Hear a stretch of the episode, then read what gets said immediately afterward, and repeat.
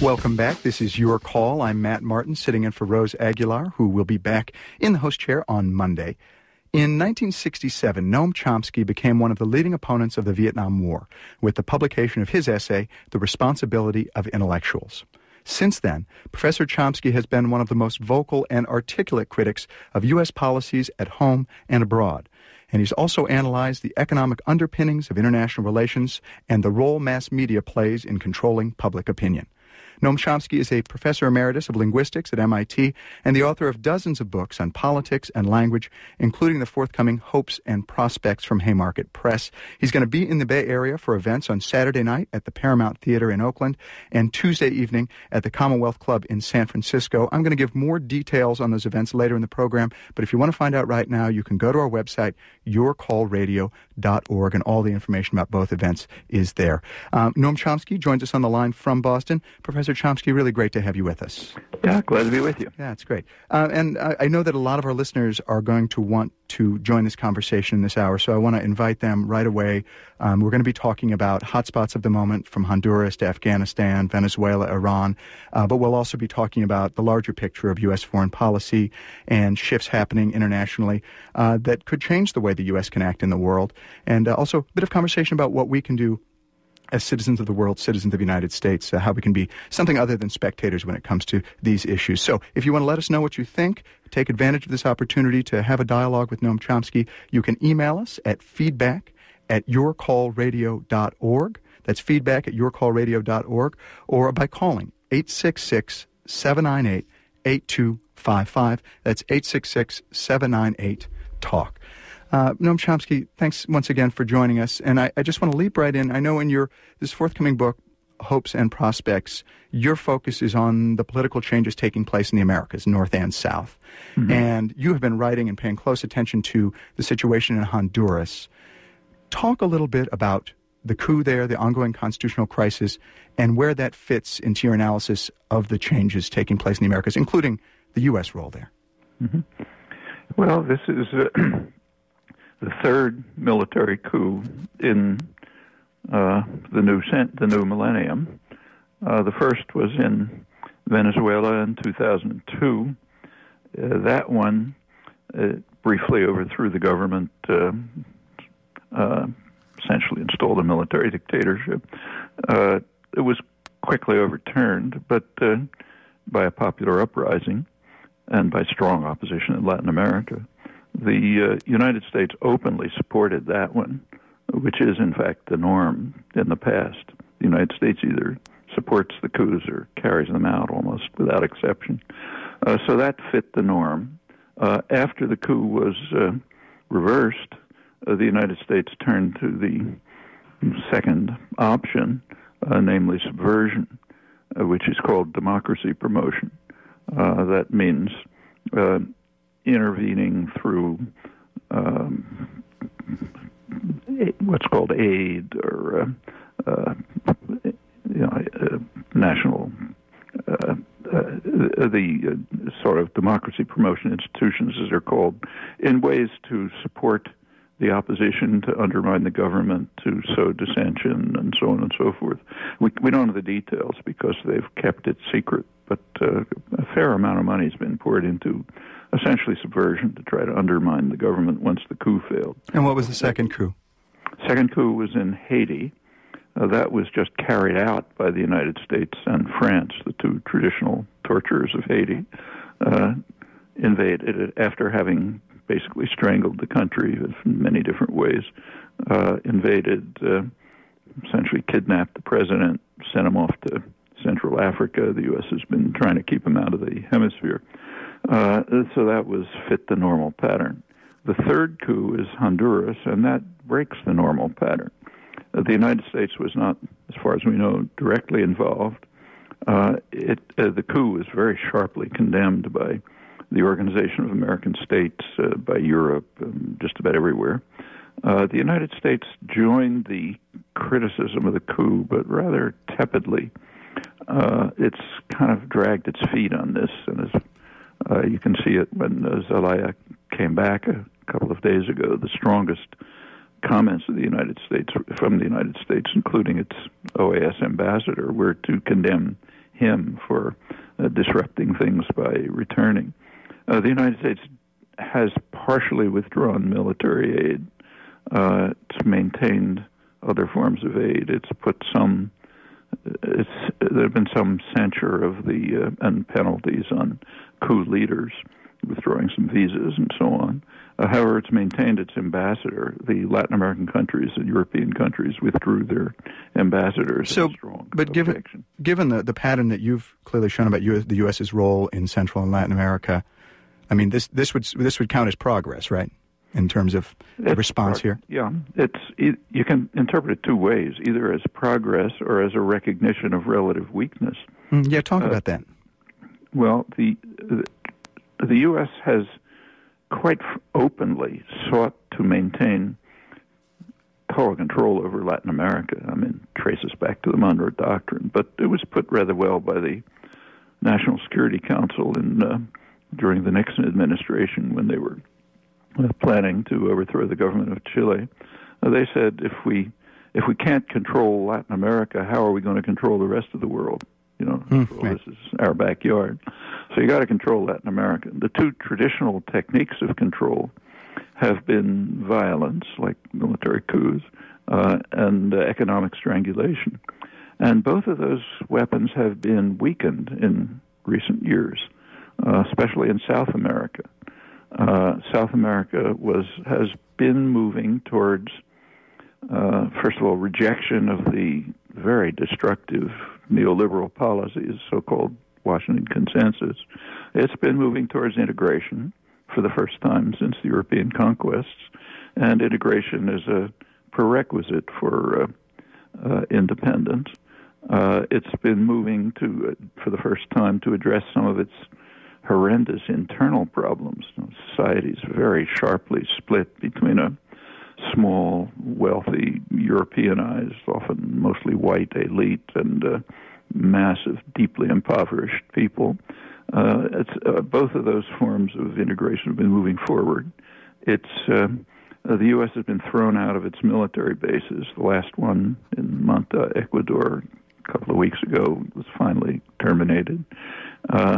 Uh, it's um, um, also uh, the, many of the countries have paid off, either restructured or paid off their debts, so they've hmm. essentially thrown out the IMF, which is a basically a branch of the U.S. Treasury Department and has been uh, a me- method of kind of economic control. So, Professor and, Chomsky, I yeah. want to ask. So, I mean, kind of a, certainly at the forefront of that rollback, the resistance to the U.S. role, the Washington Consensus in Latin America, has been Hugo Chavez in no, Venezuela. Before, not As, before Chavez. It's before Chavez. in fact, it's all over the continent. I mean, Chavez has has indeed played a, a, a primary role in it, but. Mm-hmm. Uh, it's true of Brazil. It's true of Argentina. You know, Bolivia is in many ways the most striking example hmm. uh, because there there's actually a mass popular movement based on the most repressed population of the hemisphere, the indigenous population, uh, which uh, back in 2000 already had a, an amazing victory. They threw out the World Bank and the Bechtel Corporation, who were trying to privatize water, they, meaning most people can't pay for water. Uh, they got rid of them. They've been carrying out constant struggles. They entered the political arena in 2005 and elected someone from their own ranks.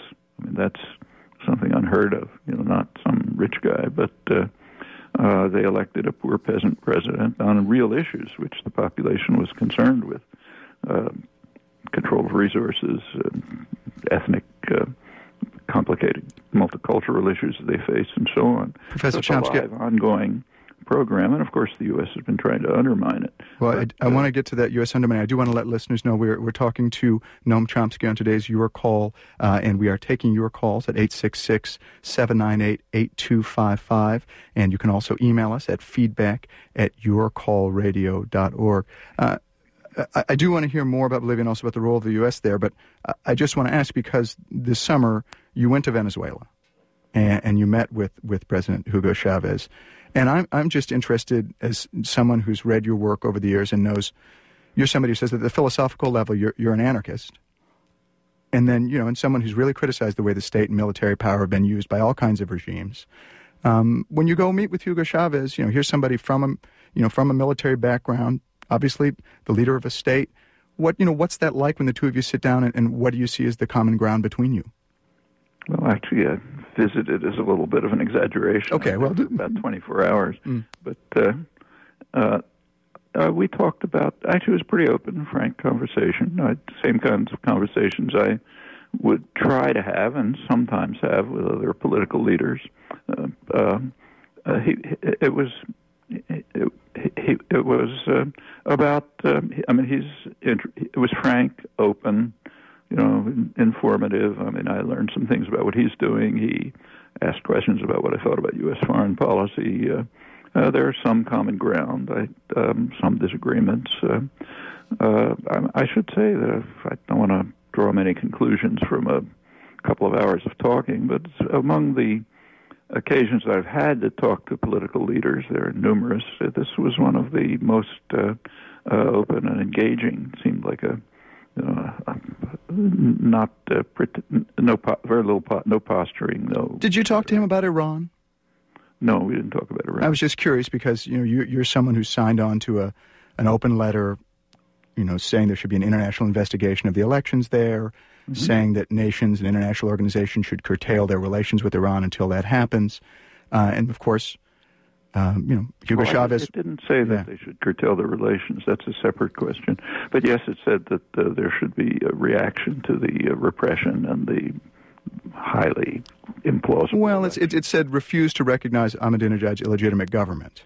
That was that was part of that open letter. Yeah, it was an open letter, but if you look closely, you'll notice that I signed it with a reservation saying I didn't agree with that paragraph. Oh well, that reservation was not in what I found, so I yeah, I, okay. I, take that I take that. Uh, yeah, so, I mean that res- I mean I could tell you the whole details if you like about the way it was formed and so on. But well, maybe you could do that briefly, and then we're going to go to a break and take calls. Yeah. Well, the uh, original statement didn't include that, and I signed it, and then later that statement was introduced, and I I said I didn't agree with that statement and had to decide whether to just pull out or make a compromise, and I decided to make a compromise, but with a reservation.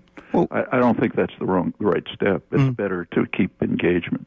Incidentally, it's uh, Chavez is known for his, in my opinion, quite wrong uh, support for uh, the current government. Less known, and in fact, as far as I know, unreported, is the fact that uh, Washington's fair haired boy in Latin America, namely Lula, has taken an even stronger pro Iranian stand. Said that he strongly supports Iran's right to enrich uranium, um, doesn't won't talk about the elections, just as he doesn't expect uh, Iran to talk about Brazilian elections and so on. Well, I'm, I'm, I'm, glad you're bringing it up on our air. That's something I was not aware of as well. So I'm sure that wasn't reported. There you have it. Well, you are listening to Your Call. I'm Matt Martin talking uh, to Noam Chomsky, who's a noted linguist, leading critic of U.S. foreign policy, emeritus professor of linguistics at MIT. Professor Chomsky is going to be in the Area for two events uh, this weekend. On Saturday night at 7.30, he'll be speaking at the Middle East Children's Alliance benefit for the children of Gaza at the Paramount Theater in downtown Oakland. And on Tuesday evening, he's going to be at the Commonwealth Club in San Francisco to talk about the about philosophies of language and politics. We've got full information on both events at our website, and I invite you to call up and join this conversation with Noam Chomsky at 866 798 8255 or by emailing feedback at yourcallradio.org. We'll be right back after this.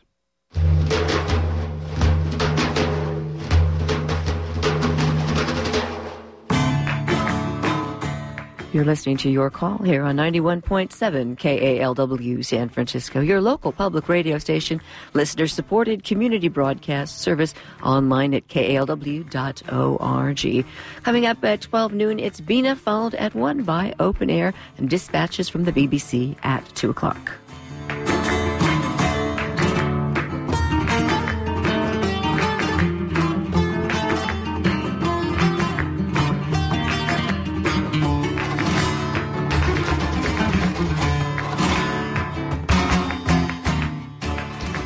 You are listening to Your Call. I'm Matt Martin, sitting in for Rose Aguilar, who will be back on Monday. Uh, we our upcoming programs uh, tomorrow. It's going to be our Friday Media Roundtable. Sandip Roy will be hosting, and on Monday we'll continue our agenda for a new economy series with a conversation with Lauren Weber, author of "In Cheap We Trust: The Story of a Misunderstood American Virtue."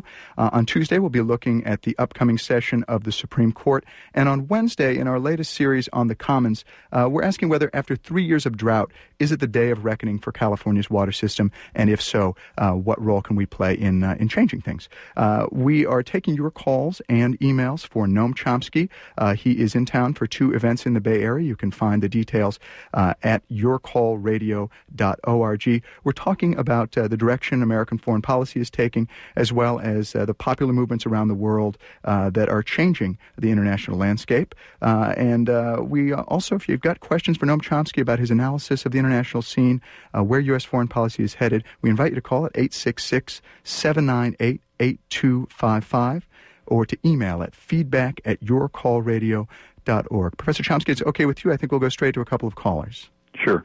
Uh, first, Grant in Santa Cruz, welcome to your call. Oh, thank you. And uh, thank you for your series, Your Call. I think it's really a, a wonderful series. And I also just want to thank Mr. Chomsky for his many, many years of persistence and perseverance in really speaking his understanding of things despite it not always being a popular um, uh, insight. and um, my question actually is around, I guess, quote unquote, public media in America. And I guess it's, uh, um, I think often it's, it's lack of self ability to be self critical, whether it's you know, NPR or other forms of, of quote unquote public media.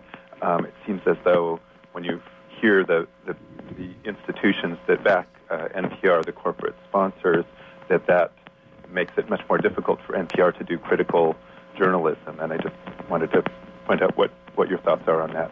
Thank you.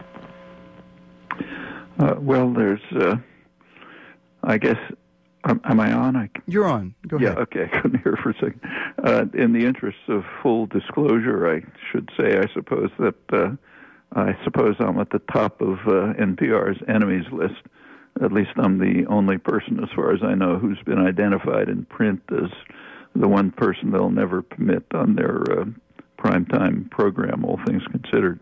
Uh, but I listen to it, and I think it has some good material, and uh, it's useful. I'm glad it's there. Uh, it's uh, it it doesn't stray from a pretty narrow consensus. Uh, the, the the media, I would putting them sort of on an international spectrum, I'd call them ranging from the center, like NPR, to the extreme right, like say Fox News and Talk Radio, which are kind of it's kind of off the spectrum. Uh, and they're in in there. The ma- major media, you know, NPR, CBS, ABC, CNN, are pretty much centrist media. They do not seriously question. Uh, uh, uh, uh, the stands of power centers. They're, they can uh, have, say, critique of state power or of corporate power, but it's very narrow. Uh, a good example is what's regarded as criticism of the Iraq War. So President Obama, for example, is regarded as a principled critic of the Iraq War uh, because he described it as a strategic blunder. And you can hear commentators on NPR, you can read them in the New York Times, uh, who and so on, who will say, yes, it was a strategic blunder, and that proves that the media are critical. Well, you know, that's a very funny standard. I mean, if uh, you go back to, say, uh, Russia in 1980s, uh, you found people writing in Pravda who said that invading Afghanistan was a strategic blunder. They should have never done it. It was stupid. They should pull the troops out. Uh, we didn't call that a principled critique of the war. I mean, a principled critique doesn't say, look, it's a blunder. We're making a mistake. Uh, we shouldn't do it. It's costing us too much. A principled critique is to say it's a crime. It's, in fact, the major crime, the, the world's major crime, the supreme international crime, it was called at Nuremberg. And that's impossible uh, next to impossible. Uh, and the uh, and there is, the same is true on the domestic front. Uh, you can uh, criticize, uh, say, you know, the financial institutions for greed, corruption, you know, robbing the taxpayer, all sorts of things, but not as saying that their that their basic existence is fundamentally illegitimate. The, these are tyrannical institutions. They're barely accountable to the public. They're uh, uh, they're granted extraordinary rights by by the state. All corporations are, and uh, none of that is legitimate at the core. So, of course, the, the things they do, you can't you know you can't criticize them for greed. They're legally required to be greedy. That's part of the legal structure and the institutional structure. No, Noam Chomsky, you mentioned that obviously t- t- talking about the Soviets and their role in Afghanistan. But I, I, have a question just because this week we're hearing a lot of discussion about the potential for some kind of split within the Obama administration about what goes forward in Afghanistan. I understand neither of those folks are making what you consider a principled argument about the U.S. role there. Um, but I'm curious because you're someone who's always drawn attention to when there are fissures, you know, among the elite about some of these things. Is there something real happening here, and why do you think it's happening? Oh, it's happening because there are tactical questions to raise. Uh, there were similar. It was there were similar discussions in Russia in the early 1980s.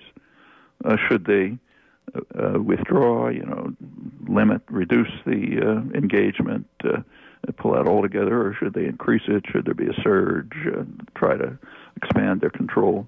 Those were tactical arguments about what's best for the interests of Russian power. And there are tactical debates now in the United States about what's best in the interest of U.S. power. Uh, you can take one or another position on those debates if you like. Uh, so, but if you're if, if you're somebody, you, me, whoever's listening, who's standing outside of those tactical debates, we're you know we're not we we're not going to be in those rooms making those decisions, but we may care about what's going to happen. Maybe care. How, uh, is there a way we take advantage of this moment, or how do we how do we get involved in the discussion in a way that we hope might listen to somebody who can actually take trips out or put them in?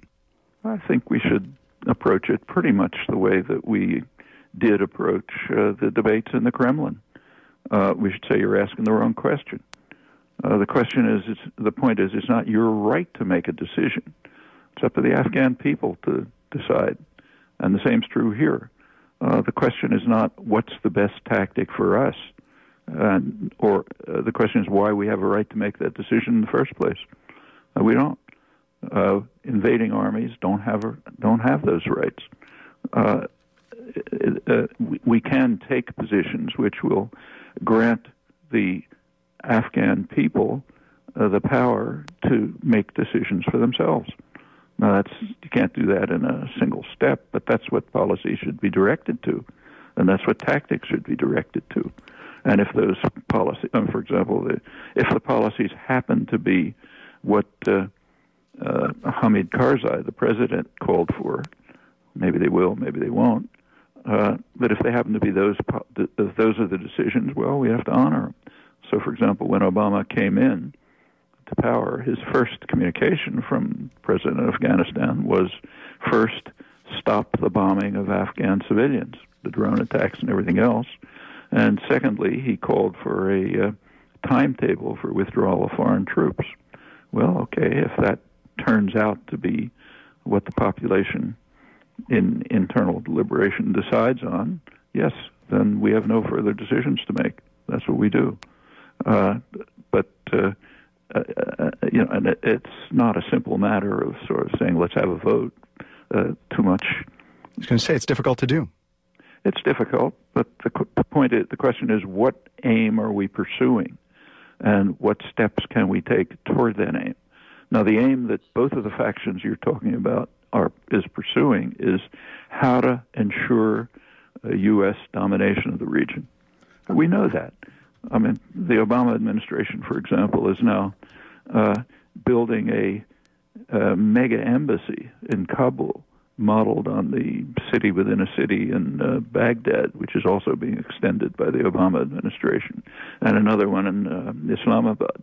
Uh, those are clear statements of intention to maintain a position of dominance in Iraq, Pakistan, uh, Afghanistan, and the whole region, pursuing long-term American goals. Goes way back uh, back to the Second World War, uh, but uh, with tactical modifications. Well, uh, is what we ought to be asking is, what right do we have to do that in the first place? Noam Chomsky, I want to bring in a, another question that a, that a, listener emailed in related to Honduras. His name is Pablo. He says he's an Ecuadorian living in Oakland. He says, Mr. Chomsky, what can people around the world, countries and international institutions like the UN, do to help Honduras return to democracy? I ask this question because I agree with Obama's opinion when he said there's a contradiction between wanting the USA not to intervene in internal policies of countries around the world and then wanting the U.S. to do something to help Honduras return to its democracy. Yeah, I don't think the term intervention is correct. What we, when we provide military aid to Honduras, and when we train the military, the officer corps of Honduras, we're intervening. Uh, if we withdraw that, that's not intervention. That's non-intervention. So the question is, should, Obama's statement is incorrect. There's no contradiction. The question is, should we stop the intervention which is sustaining the system. Uh, and there is such intervention. For example, training training the officer corps, maintaining contacts with them, providing military aid. Technically, it's been reduced, but that's not at all clear. Uh, our involvement with, uh, even if we were to terminate uh, the uh, selectively economic aid in such a way as to harm the coup leaders, that would not be intervention that would be withdrawal of intervention. So we didn't say that the Russians were intervening in Afghanistan when they pulled their troops out. No, that's not intervention. That's withdrawal of intervention. So Obama's state, I don't agree with the writer there. I think Obama's statement was complete, seriously misleading and incorrect.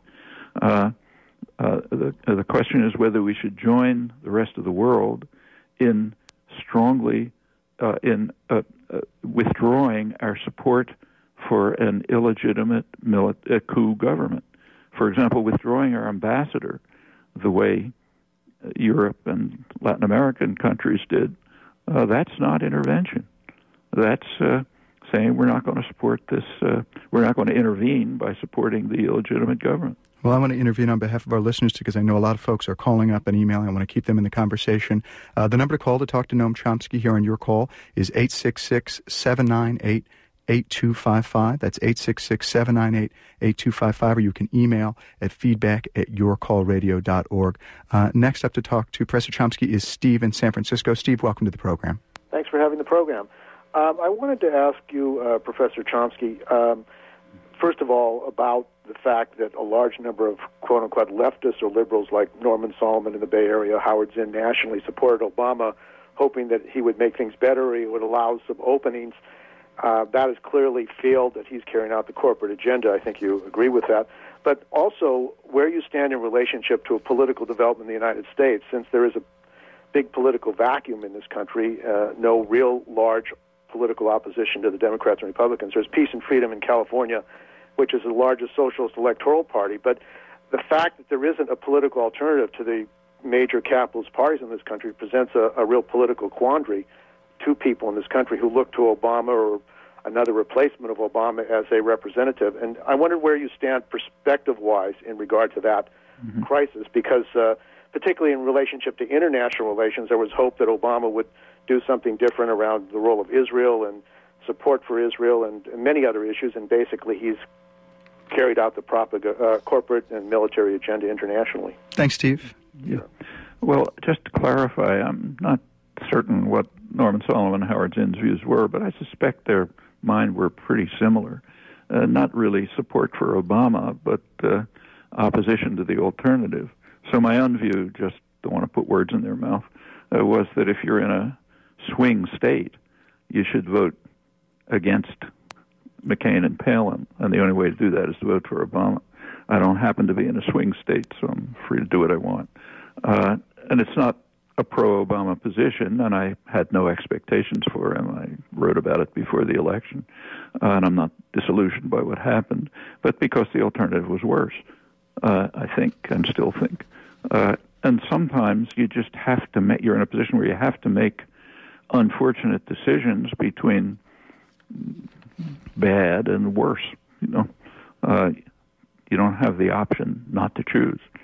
Uh, you do have the option. It may not be a wise choice to take that option, but you're quite right. We we have basically a one-party system. It's a, the business party. It has two factions called Democrats and Republicans. Uh, they're somewhat different, and in fact, you know they overlap. I mean, there have been times, for example, when I, in my own state, supported uh, Republican representatives. Like during the Vietnam War, it turned out that the uh, representatives in the House, the ones who were most anti-war, happened to be Republicans. Okay, so you know I had them over to the House to talk to neighbors, and supported them, and so on. Uh, not because I agreed with them on other things, but I agreed with them on this. Those are the choices we have to make when we have essentially a one-party state. Uh, and you're absolutely right. Uh, alternatives have to be developed, and that's a hard job. Uh, it doesn't happen in a day. We can it can be done. It's been done in the past. Or just take a look at Bolivia, which I mentioned.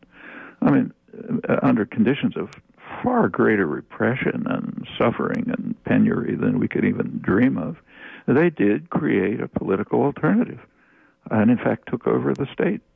Uh, it doesn't make any sense to say that we can't do what poor indigenous uh, Bolivian peasants can do, but it doesn't happen in a day. It takes constant, dedicated effort. But uh, locally, you know, everything from school boards up to representatives. Does it does it have to do with the fact that that those those people in Bolivia, in a sense, had less to lose and less investment in in the system that they were trying to change? Oh, they have a lot to lose. For example, in the 2000 water wars, what they had to lose was uh, the ability to drink water. That's pretty serious. Mm-hmm. They have plenty to lose. And in fact, facing uh, violent military repression is not a joke. We're extremely privileged, uh, and that gives us lots of opportunities. Uh, if we don't make use of them, okay, that's our. Or, uh, let's say, take the critique of the media again, okay, which you mentioned before. That's fair. We should make sense to criticize the media, but it's it's entirely possible to develop alternative media. I mean, even on even television. So, for example, the uh, Cable Television Act that was passed by Congress, I think 1974 or so, it uh, one of its provisions provided in communities all over the country uh, community uh, uh cable systems. You know, they're not CBS, but uh, by the standards of most of the world, they're pretty remarkable. Uh, the left could use them, but it's not doing it. Occasionally they're doing it, but most places you go, including right where I am, Cambridge, it's just not being used. Uh, the the energy that's going into criticizing the media is appropriate, but it could be used to develop alternative media using facilities that are actually available to us. Uh, and there's much more beyond that. So there are a lot that we can do, but it doesn't happen by itself. Uh, here, uh, I'm sure that Howard Zinn and Norman Solomon would agree that you just have to do it yourself if you want anything to happen. Let's uh, let's let's move on to Peter in San Francisco and hear what he has to say. Peter, welcome to the program. Yes, thank you very much for this program, and uh, thank you, uh, Noam Chomsky, for continuing your efforts to enlighten all of us in the world. Um, I had a, a, a, comment on my own feelings about uh, the why we're in the situation we are. Um, there just doesn't seem to be any logic in in uh, being a citizen of this country and realizing that over the years a, a large segment of the public seem to be in quote good people, but we continue to uh, allow our government to do what it is doing, and we talk about problems restoring democracy in other countries when in fact perhaps the one and only problem that we need to address following all that we've been through over this past century is to restore our own democracy in this country. That with the lobbyists and the campaign funding the way it is today, I don't really feel that any of us in this country are being represented. And that really, uh, I'm almost giving up in my efforts to feel that education is the solution because it's not that our public needs uh, so much needs an education as it is that we need to have people represent us and, and it's very discouraging to realize they do not anymore. Uh, I, agree with uh, every phrase except the last two words anymore. I mean, the country was set up in the first place. You, know, you take a look at the Madisonian framework. It was set up uh, in, in the Constitution was established so as to ensure that power would be in the hands of the wealth of the nation. Madison's phrase. Uh, that's why major power was uh, uh, assigned to the Senate in the constitutional system, which was to consist of the wealth of the nation, the group of people less susceptible to popular influence. And there were reasons for that, and uh, they've continued through the years. And there's been a struggle for 200 years, uh, 250 years, to try to uh, determine to what extent the population will actually participate in the democratic process, uh, not just in the political process, but also in the economic system. I mean, why should uh, you know? There's no law of economics that says that corporations should be run uh, in the interest of uh, stockholders. And stockholders doesn't mean somebody who happens to have a, uh, you know, one stock in some mutual fund, but it, it's highly concentrated, very concentrated sector of narrow privilege and power. No law of economics says that that's the way corporations should be run. No, Chomsky, you. I'm not saying the interest of uh, the the uh, uh, the workforce who may, should take it over and manage it, or the community in which it lives. When it when it comes to corporate power and democracy, I mean, you're very critical of w- what corporate power, concentrated corporate power, has done to the democratic process in the United States. You say look to Bolivia as as, as as an alternative, a way that people could organize a different kind of society and a different kind of politics. Are there examples in the in the developed world? You know sure, that United that you States. take the United States we're a much freer society than they were. I mean, take again the Madisonian Compact. It wasn't for a free society. It was a, for a society of property owning white males. No, I, am asking for an example of something that's closer to a free society. Well, take us. We've become a more free society over the years. Mm, okay. In fact, just in the last, you know, like in my lifetime, last, uh, say, 40 years, it's become a much more civilized society and we know why.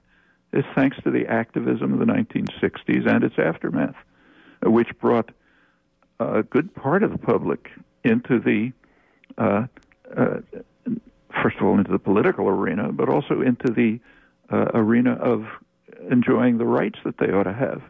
Uh, women's rights, for example, minority rights, uh, rights of future generations, which is about what the environmental movement's about, uh, solidarity movements with the third world, the global justice movement. All of these are new things, and they've civilized the country. So much freer, more civilized country than it was in the 1960s. Of course, that elicited a backlash. It always does. Very harsh backlash, and we're right in the middle of that struggle right now, which is one that's gone on in one form or another throughout the history of the country. In fact, back into colonial days and uh, similarly in other countries. So it's not that there's kind of like a model somewhere that we have to discover and follow. We have to create our own models uh, using the capacities, resources that we have, uh, standing on the shoulders of people who've done a lot of the work for us and left a legacy that we can build on. Uh, and, and those are the constant tasks of uh, serious citizenship, not just here, everywhere. We're talking to Noam Chomsky on uh, your call. Uh, he's going to be in the Bay Area uh, a couple of times in the next few days. On Saturday night at 7:30, he'll be speaking at the Middle East Children's Alliance Benefit for the Children of Gaza at the Paramount Theater in downtown Oakland. And on Tuesday evening, he's going to be at the Commonwealth Club in San Francisco speaking about philosophies of language and politics. Uh, we have about 15 minutes left with Professor Chomsky. If you'd like to join the conversation, we've been hearing some really great questions from listeners uh, at feedback at yourcallradio.org or 866 798 talk 866 798 talk and let's go straight to susan in berkeley welcome susan Hi, uh, thank you very much. I, my question has to do with the situation with the Iranian people at the time, at the present time, who live under a brutal theocracy, and when they start speaking out, they are brutalized in the most horrific way. I, I want to know what should the international community and the United States government do uh, in order to help the Iranian people, if anything at all? Do they have a role? Thank you very much. Uh, that same question arises even more strongly uh, in countries not very far from Iran. So take this, so so take this Saudi people. I mean, by uh, Saudi standards, Saudi Arabia, uh, by their standards, Iran's a free country. Uh, women, for example, have much more greater rights in Iran than in Saudi Arabia. Uh, there's no repression of mass popular movements in Saudi Arabia because they can't get off the ground. Uh, they can't even begin. Uh, same is true in um, Egypt. Brutal dictatorship. Uh, uh, uh, when Obama gave a speech in Cairo, he was asked by journals what he thought about the Egyptian dictatorship, and he said something like, "Well, I don't like to call folks names, and they're hmm. pretty constructive." Yeah, we can do things to support, uh, and do do a lot of things to support harsh and brutal repression. In the case of Iran, I think the best thing we can do is essentially what the dissidents are asking us to do. So if you listen to uh, Shirin Ebadi, uh, Akbar Ganji, and others, uh, what they're saying is basically yes, we should lend support to dissidents, but we should stand back and not support the government. And one of the ways is not support the hardliners. And one of the ways we support the hardliners is by taking a harsh line ourselves. So when we threaten Iran with attack or carry or organize uh, subversive activities inside Iran, that strengthens the hand of the hardliners. And you don't take it from me; you can take it from the most outspoken dissidents, and for obvious reasons. Like if you know, after 9/11, that strengthened the hands of the hardliners in the United States. Uh, people, you know, maybe they don't like the government, but they rally under the umbrella of power and uh, join together to fend off attack. Uh, so yes, we can help them, but mainly by standing back. There's no substantive way in which we can intervene to support them. Uh, we can in countries that rely on our support and that are our allies, like uh, Egypt and Saudi Arabia, among numerous others. And when you talk about the international role in Iran, I mean, the other big issue this week, well, certainly for, for years now, has been the question of the Iranian uh, nuclear program. Right now, they're talking in Geneva with uh, six major powers who are trying to, to curb it, threatening sanctions. Just two quick questions. Do you think Iran is seeking nuclear weapons? And when it comes to efforts to curb it, I mean, is this just hypocrisy of the people, you know, the countries that already have the nuclear weapons, or is there, you know, is there an interest of all of us in making sure more countries don't have don't have nukes? Yeah, there's an interest in no sane person wants Iran or anyone else to have nuclear weapons, but but it's it's very interesting the way the question. You know, you should always ask why is the question posed this way, same as in earlier things that arose, because the way the question is posed usually begs a lot of serious questions, and this is a very dramatic case. So yes, the attention of not the world but the West, the attention of the West is focused on uh, Iranian uh, right to uranium enrichment. Okay, and does it lead to something else? The world disagrees with us on this. Uh, in fact, even the American population does.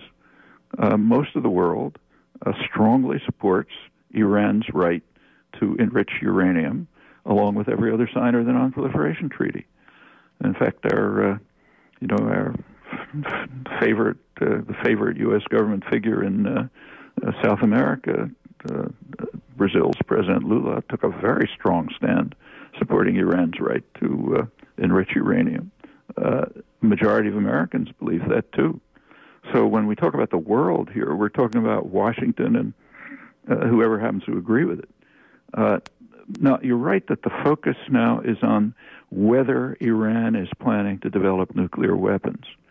Uh, many analysts think it's not entirely impossible, even uh, and even understandable. I mean, when you threaten a country with destruction, it's likely to try to develop a deterrent. Sure. Uh, when we invaded Iraq, that was a signal to Iran. We're going to attack anybody who can't defend themselves. And we don't like you, and we've been trying to subvert you for decades. So you better try to find a way to defend yourselves. So maybe they responded by developing nuclear weapons. Who knows? Uh, maybe not. But that's really not the issue. So take what's not being reported. Go for it. So while the focus is on whether or not Iran is developing nuclear weapons, uh, the International Atomic Energy Agency, relevant body, uh, passed a resolution uh, calling upon Israel, which has probably a couple hundred nuclear weapons, uh, calling upon it to join the Non-Proliferation Treaty, which it's refused to do, and to open its facilities to inspection. Uh, the U.S. and the European powers tried to block the resolution, and when they failed to block it, voted against it, but it passed. And of course, Israel rejected it. I don't think that's even been reported in the United States. Uh, there was a UN resolution uh, which was interpreted here mistakenly as directed against Iran, supposedly Obama's triumph. Three days after that resolution, uh, India announced publicly that they now have the they've been developing their expanding their nuclear weapons capacity, uh, that they now have the capacity to produce uh, nuclear weapons uh, which are comparable to the most powerful in the U.S. and Russian arsenals. I don't think that was reported in the United States. At least I didn't see it. Uh, it's not hidden, you know. You find it in the front page in the British press. Uh, but uh, uh, now, Israel, there are three countries that have never signed the Non-Proliferation Treaty: uh, Israel, India, and Pakistan. Mm-hmm. And in each case, we have and continue to participate in their development of nuclear weapons. Uh, that's what the headlines ought to be. Sounds not like whether or not Iran may be Iran, which is under threat of attack, may or not, may be developing nuclear weapons. I hope they're not. And in fact, uh, the Iranian government, Ahmadinejad, uh, just made a reasonable suggestion a day or two ago, namely that they uh, uh, uh, they and others uh, obtain enriched uranium from third-party sources. Well, reasonable suggestion.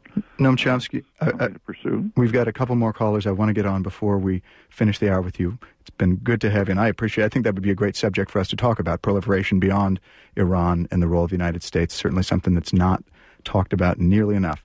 Uh, Donald in Mill Valley, welcome to your call. Oh, hi. I'm very, very glad to talk to Noam Chomsky. Would love this stuff. Um, just a comment, uh, Matt. You said that uh, Mr. Chomsky seems to be an anarchist, but I, I disagree with that. I'd say that historically he seems to be a moralist and tremendously moral viewpoint on world affairs. You, but- you, you could be both. Yes.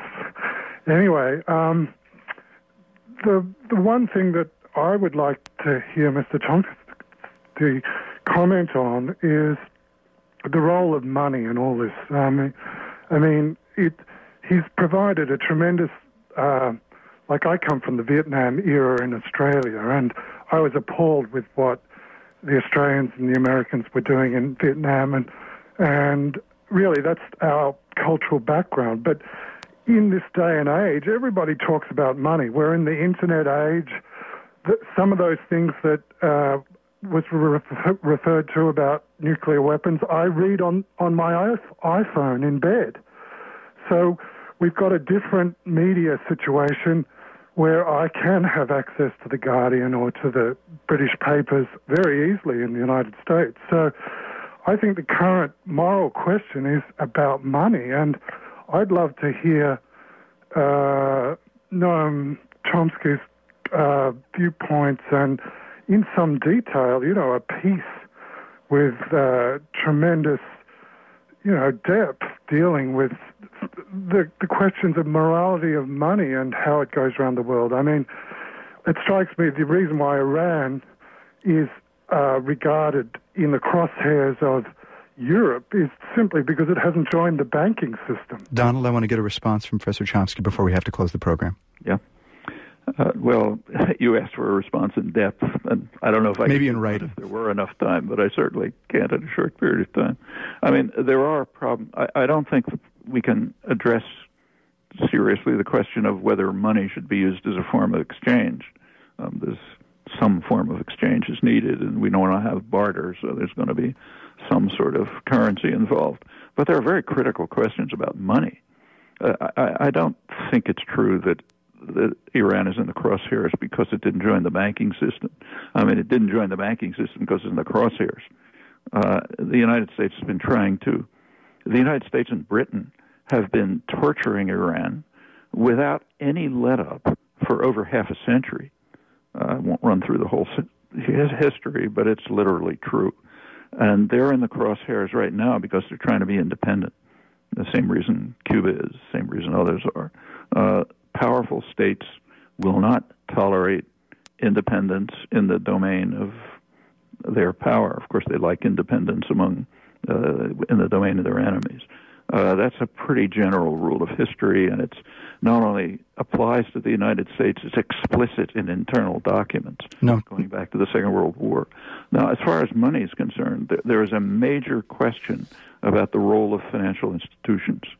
Uh, in, in the 1970s, uh, there began a new process, a big change in the international economy, uh, sometimes called neoliberalism.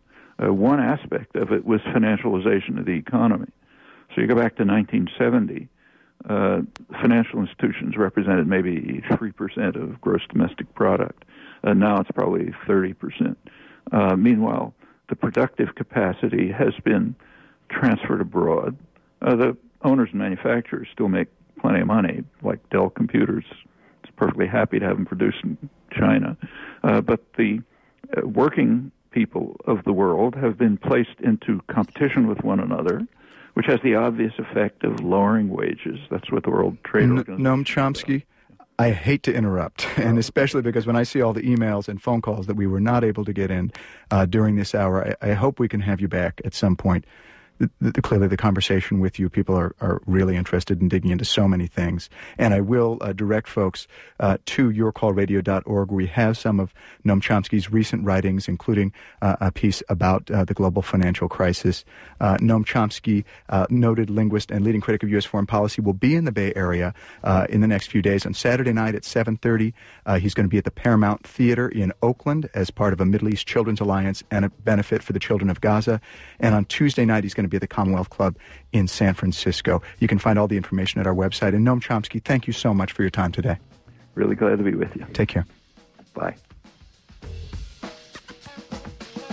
On the next Your Call, it's our Friday Media Roundtable. This week, the Senate Finance Committee voted down plans for a public option in health care. The White House announced that Guantanamo may not close by January. And there's an intense focus on the Iranian nuclear program. We'll be joined by Andreas Zumach, who covers the UN for the German daily Die Tageszeitung, McClatchy's David Lightman, and ProPublica's Dafna Linzer. Where did you see the best reporting this week, and where did journalists fall short? It's your call with Sandip Roy and you. Support for your call comes from the listeners of KALW and the friends of KALW. To listen to past shows, visit yourcallradio.org. You can also find links there to the Your Call blog and podcast. Malihe Razazan is the show's producer. Matt Martin is the executive producer. Pete Misek is our web editor. Phil Hartman is our chief engineer. And Debbie Kennedy is the studio engineer. Your Call's theme music was composed and performed by Live Human. Your Call is produced by KALW in San Francisco. Special thanks to our partners at KUSP in Santa Cruz. And you can always email us at feedback at yourcallradio.org.